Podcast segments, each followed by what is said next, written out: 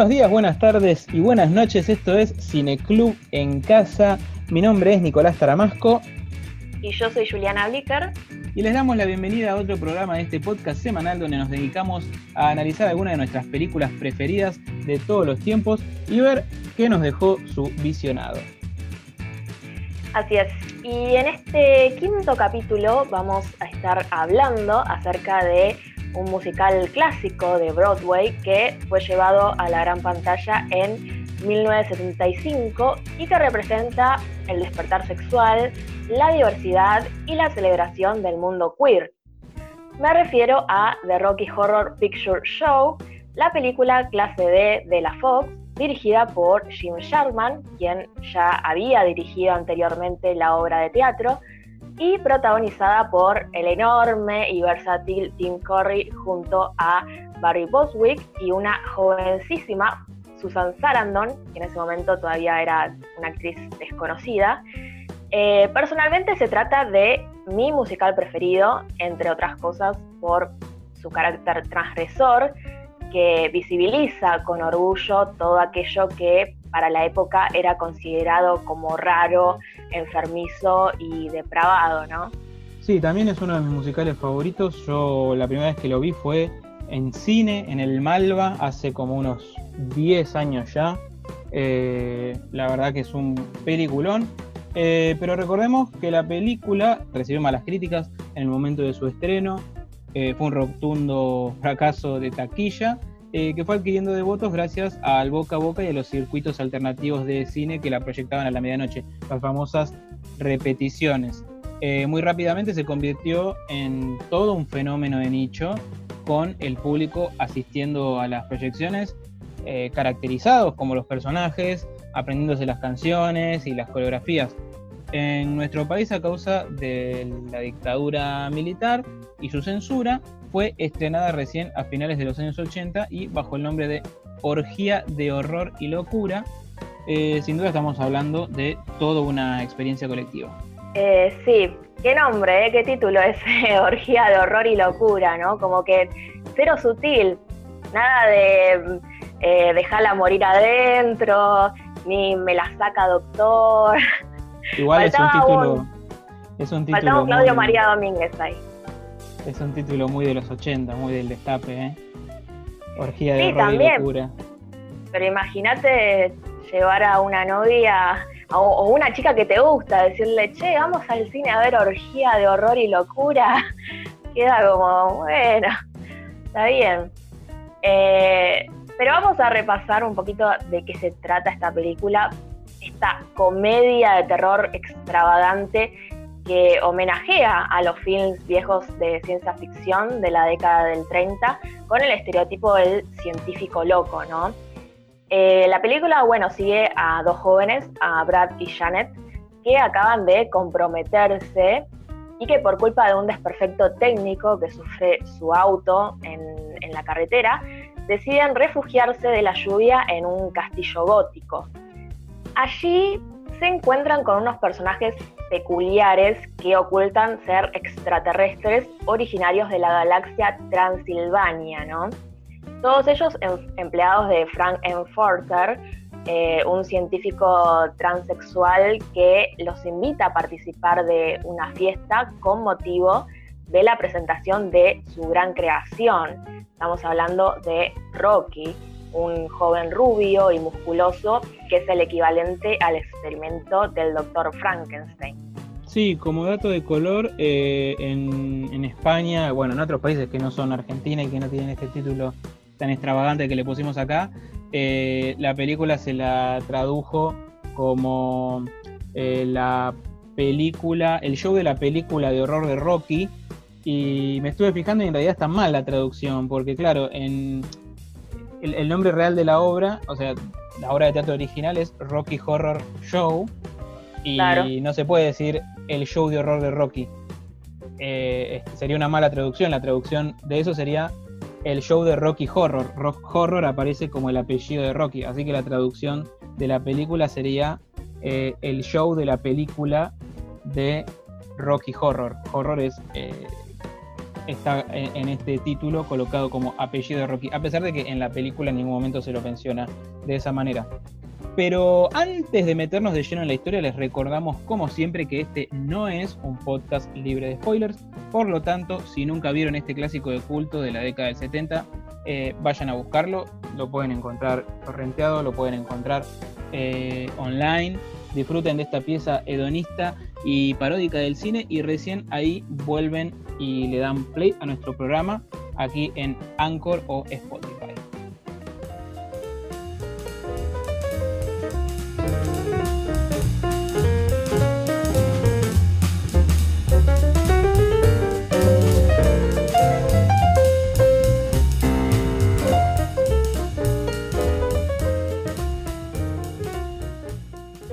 Escena de la película tiene lugar en una iglesia de Denton, en Texas, en donde los amigos de los protagonistas acaban de casarse.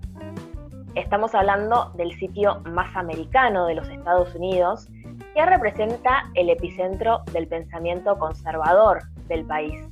Contradictoriamente, también es el estado que vio a sus habitantes desatar sus impulsos más salvajes y sanguinarios, que bien fueron reflejados en las historias de pistoleros de la era western del cine a principios del siglo XX, ¿no?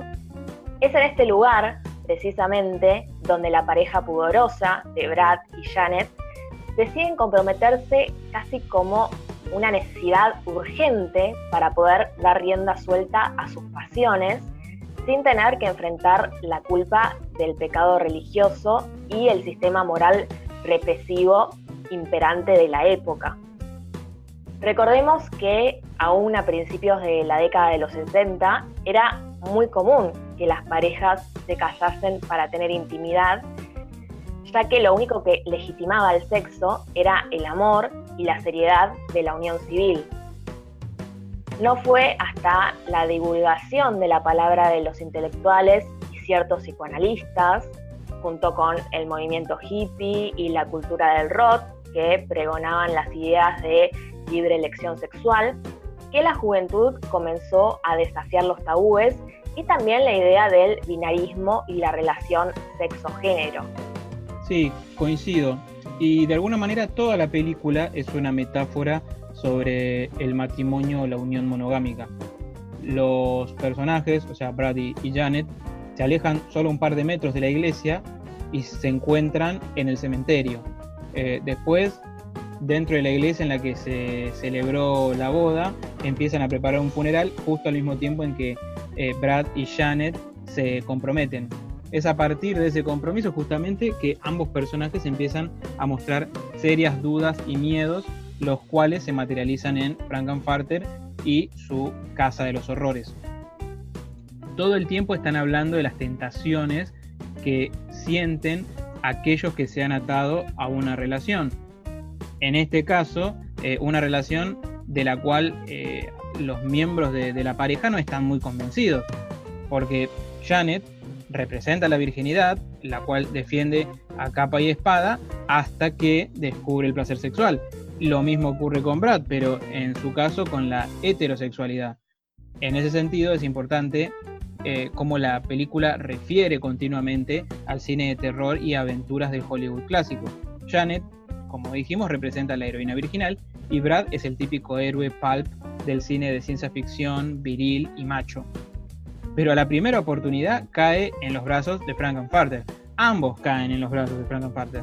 Em, este personaje, eh, interpretado con tanto carisma y sensualidad por parte de Tim Curry, que es a su vez vampiro y científico loco.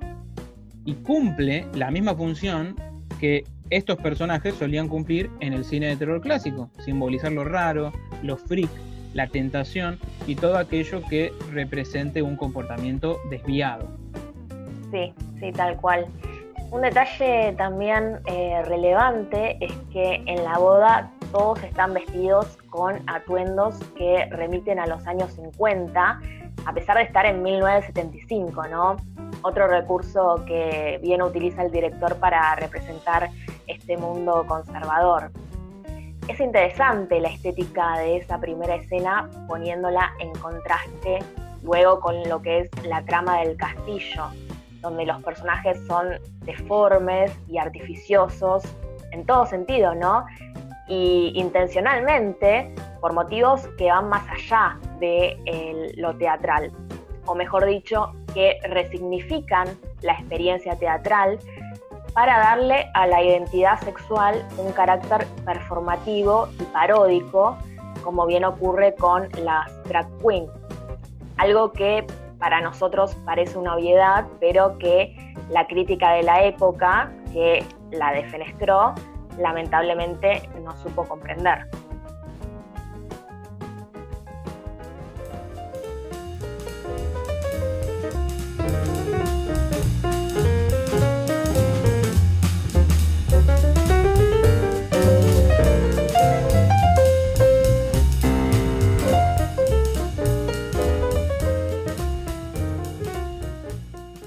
movimiento queer, que pregona por una identidad sexual en constante movimiento, recién comenzó a adquirir un marco teórico en la década de los 80 y en los 90 con la perspectiva performática de la sexualidad desarrollada por la feminista Judith Butler, hay que reconocer que el glam rock tuvo mucho que ver con su popularización y aceptación.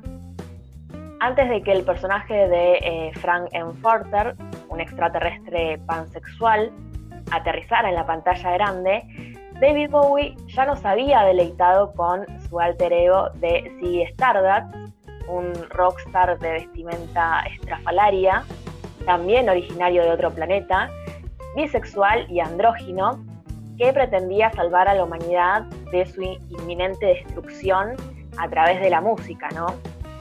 Trazando un paralelo, podemos decir que Frank simboliza una especie de salvación de la juventud, que sería en este caso el escape de la moral impuesta y la heteronorma para Brad y Janet. Una figura que está hecha para aterrorizar justamente por ser el villano más temido de la sociedad conservadora. Exacto. Como dije en el bloque anterior, los monstruos clásicos representaban la cultura desviada de la sociedad norteamericana. La famosa Frankenstein de la Universal fue dirigido por James Whale, un director homosexual que encontró en el terror una forma de hablar acerca de su condición de marginado de la sociedad. Eh, el monstruo de Frankenstein es también un freak. Eh, de alguna manera la homosexualidad o cualquier tipo de comportamiento desviado era visto como una monstruosidad y qué mejor manera encontró James Whale de hablar de esas emociones que a él le pasaban que justamente a través de los monstruos clásicos de, Hollywood. En la segunda entrega de Frankenstein, la novia de Frankenstein, aparece el personaje del doctor Septimus Pretorius, un científico amanerado, obsesionado con pasar el tiempo con su mucho más joven compañero, el Dr. Frankenstein, y que hace todo lo posible para mantenerlo alejado de su esposa.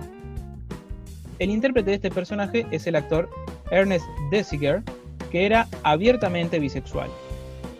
Desde entonces, ese tipo de personaje de hombre mayor que prefiere pasar su tiempo con otros hombres, encerrado en su laboratorio, eh, se convirtió en una forma de representar la homosexualidad en el cine.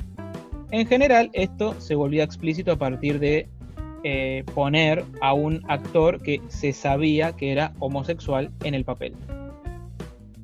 Otro ejemplo lo encontramos en I Was a Teenage Frankenstein de 1957, en donde el doctor Frankenstein usa partes de adolescentes varones para armar el cuerpo perfecto. El conflicto de la película gira en torno a encontrarle un rostro perfecto, de adolescente obviamente, a su criatura. Durante la película, el doctor se la pasa encerrado en su laboratorio con su ayudante varón, manteniendo alejado de su laboratorio a su secretaria mujer, o sea, manteniendo a la mujer afuera. Em, y un poco ese es el conflicto de Rocky Horror, un científico eh, pansexual que busca crear al hombre perfecto y ahora sí ya es totalmente explícito, para que sea su pareja sexual. Sí, una criatura que representa el estereotipo de hombre ideal, fuerte, hermoso y ario en una clara referencia a los experimentos nazis, ¿no? Sí, sí, porque también eh, recordemos que de alguna manera eh, Frankenfurter deja entrever que el doctor Scott en realidad es un refugiado alemán, el doctor von Scott. Sí. Eh, sin duda, bueno, la historia de Frankenstein, al poner en jaque la idea de la necesidad de unión entre un hombre y una mujer para crear vida, representa, como bien marcas vos, la ruptura del binarismo y el deseo homosexual de este científico obstinado que juega a ser Dios. Y por otro lado, bueno, también tenemos la figura del monstruo como símbolo de la otredad, los excluidos, que en Rocky, por supuesto, toma una dimensión importante. Pero retomando el tema del choque entre los dos mundos, resulta muy curioso el elemento del elevador del castillo. En general, eh, lo pecaminoso y perverso se sitúa siempre en el cine en un lugar oculto, como en un sótano, por ejemplo. Algo que representa el descenso del protagonista hacia la oscuridad o hacia la locura. Pero Frank, al no sentir ningún tipo de pudor por sus comportamientos, eh, como sí podría sucederle a cualquier humano, crea a Rocky, su objeto sexual, en un laboratorio ubicado en lo alto, en un piso superior, ¿no? Al igual que la historia de Siggy, el arribo de Frank y sus ayudantes a la Tierra obviamente no termina bien y hacia la segunda mitad de la película aparece el famoso Dr. Scott, ¿no? Que al igual que el criminólogo, que funciona como narrador de la película, eh, representa un agente restaurador de la heteronorma eh, que intenta obviamente salvar a Brad y Janet de la decadente influencia de los extraterrestres.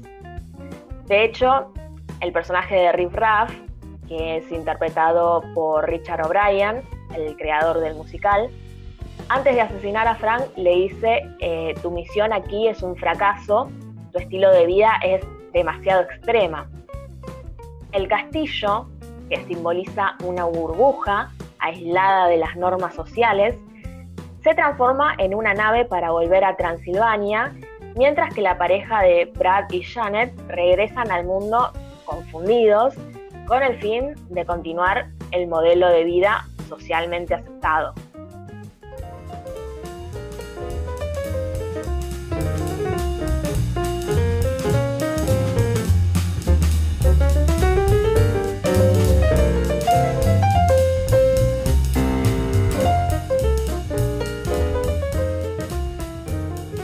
mandato de la virginidad en las mujeres siempre estuvo asociado con el respeto, la decencia y el ideal de esposa y madre perfecta.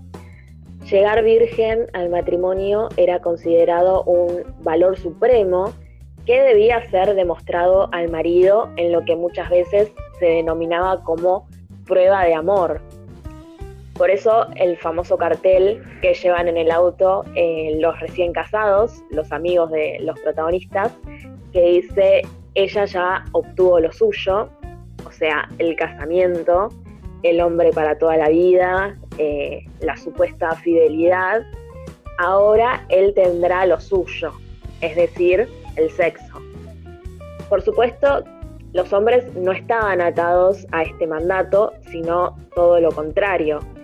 Lo normal era que los jóvenes debutaran mucho antes, ya que si no lo hacían podían ser víctimas de rumores de homosexualidad y además, eh, bueno, la masturbación no estaba bien vista en esa época. Creo que en ninguna época estaba bien, estuvo bien vista, ahora no sé. Eh, en el caso de, Janet, quién la vea, supongo. Sí, sí, ¿no? En el caso de Janet, ella decide demarcarse del estereotipo de mujer buena, pura y sumisa y entregarse a la sinceridad de la lujuria, como diría Frank. De hecho, era muy común que en las proyecciones de la época los jóvenes del público le gritaran puta al personaje justamente por poner en crisis el dominio patriarcal sobre los cuerpos feminizados. Un personaje que además representa en distintos momentos esos dos extremos tan característicos eh, de las mujeres, de la representación de las mujeres en las películas y telenovelas, ¿no? Eh, por un lado la buena, inocente y casta, y por el otro la puta, la malvada y la infiel. Bueno, recordemos que toda la iconografía del terror gótico viene de la Inglaterra victoriana, una época marcada por la represión sexual, eh, pero si algo es reprimido significa que existe. Y había mucha sexualidad en la Inglaterra victoriana, como nos queda registro por las eh, enfermedades venéreas de la época, los distintos tipos de cabarets y prostíbulos para todos los gustos, incluyendo la, pedofilia eh, y toda la pornografía impresa que se produjo. Pero era la religión puritana la que hizo todo lo posible por demonizar y podríamos decir también invisibilizar la búsqueda de placer en todas sus formas. No olvidemos la invención del mito de la espermatorrea, una enfermedad falsa, eh, supuestamente causada por el exceso de eyaculación, y el pánico que esta fábula generó provocó que una gran cantidad de hombres se sometieran a la castración para prevenir esta enfermedad. Anne Stiles, en el libro eh, Literature in Mind, H.G. Wells and the Evolution of the Mad Scientist, eh, refiere que la imagen del científico en la Inglaterra victoriana estaba asociada con la genialidad, pero esa misma genialidad supuestamente generaba histeria, lo cual era una enfermedad típica de las mujeres. Por eso, ser, ser científico estaba asociado a la falta de virilidad lo que nos lleva de nuevo a la figura del científico loco en el cine de los años 40 y 50. Scott Miller, en Sex, Drugs, Rock and Roll and Musicals, dice que eh, Frank representa la revolución sexual, Brad encarna aquella parte de la sociedad que busca refugiarse en el puritanismo, Janet da voz al segmento delirante que se rinde ante el placer sexual Rocky simboliza la sexualidad en su estado natural y Columbia personifica a aquellos que encuentran el amor libre insatisfactorio. Entonces, Janet es la chica virgen por imposición social, pero que al descubrir el sexo se entrega totalmente a él como lo vemos en el segmento de la canción Touch Touch Touch Touch Me. Em, bueno, en una época, como lo era en los años 70, en donde todavía estaba empezando a avanzar el feminismo, eh, las mujeres buscaban ocupar los lugares que hasta entonces le pertenecían a los hombres, es Frank el que ocupa el lugar de la mujer. Eh, comparándolo con la iconografía victoriana, no solo es el mad scientist, es también la femme fatal, eh, que seduce, usa y tira tanto a hombres como a mujeres, porque no abandona sus privilegios masculinos. Frank sigue siendo el amo y señor del hogar. Eh, Frank es hombre, mujer, homosexual, heterosexual, es todo. Y al serlo todo, borra las líneas de género y sexualidad. El castillo es una extensión de Frank, por lo que es un lugar en el que esos límites se pierden y solo así una mujer como Janet o un hombre como Brad pueden vivir libremente el placer. Las proyecciones de Rocky Horror Picture Show en el cine se han convertido en toda una experiencia una suerte de bacanal moderna en la que los asistentes se disfrazan, bailan y cantan, tal vez como una extensión más de Frank y su castillo. Tal cual. Eh, bueno, yo creo que es un culto ¿no? a la diversidad y a la celebración eh, de lo deforme. Personalmente eh, me quedo con la figura de Janet que para mí es el personaje que realmente sale enriquecido de esta experiencia. No así su compañero, que hasta último momento rogaba que todo fuera un sueño, que su madre lo rescatara, ojo ahí Freud, eh, que lo rescatara de nada menos que el destape de la masculinidad frágil. Como cantaría Frank, no lo sueñes, vívelo.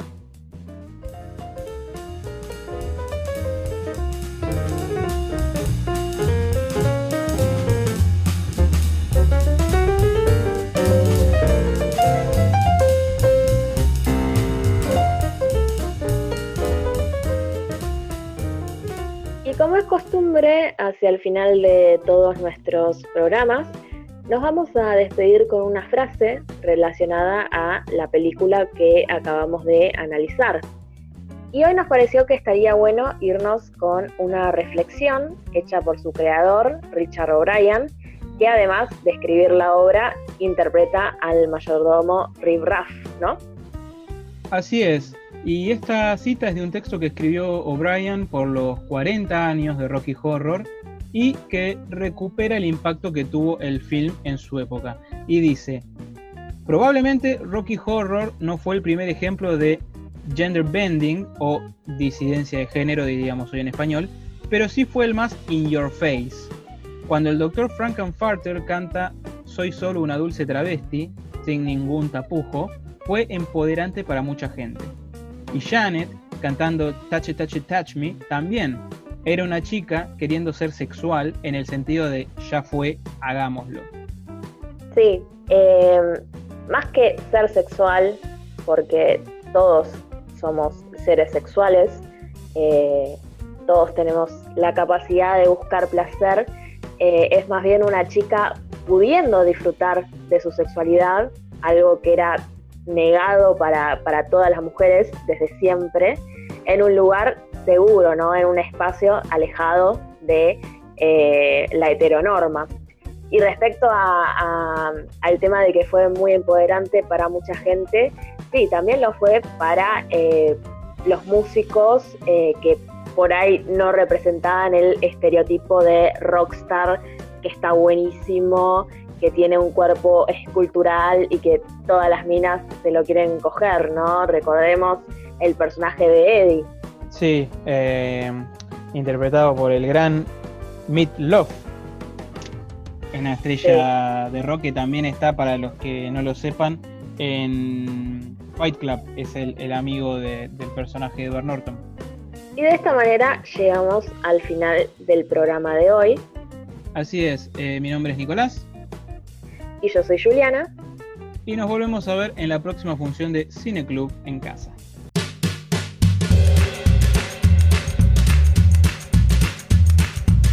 Esto fue Cineclub en casa. Recuerden que pueden seguirnos en Instagram, Twitter o mandarnos un mail a cineclubencasapodcast.gmail.com para enviarnos todas sus críticas, ideas u opiniones. También pueden escucharnos en Spotify y Anchor.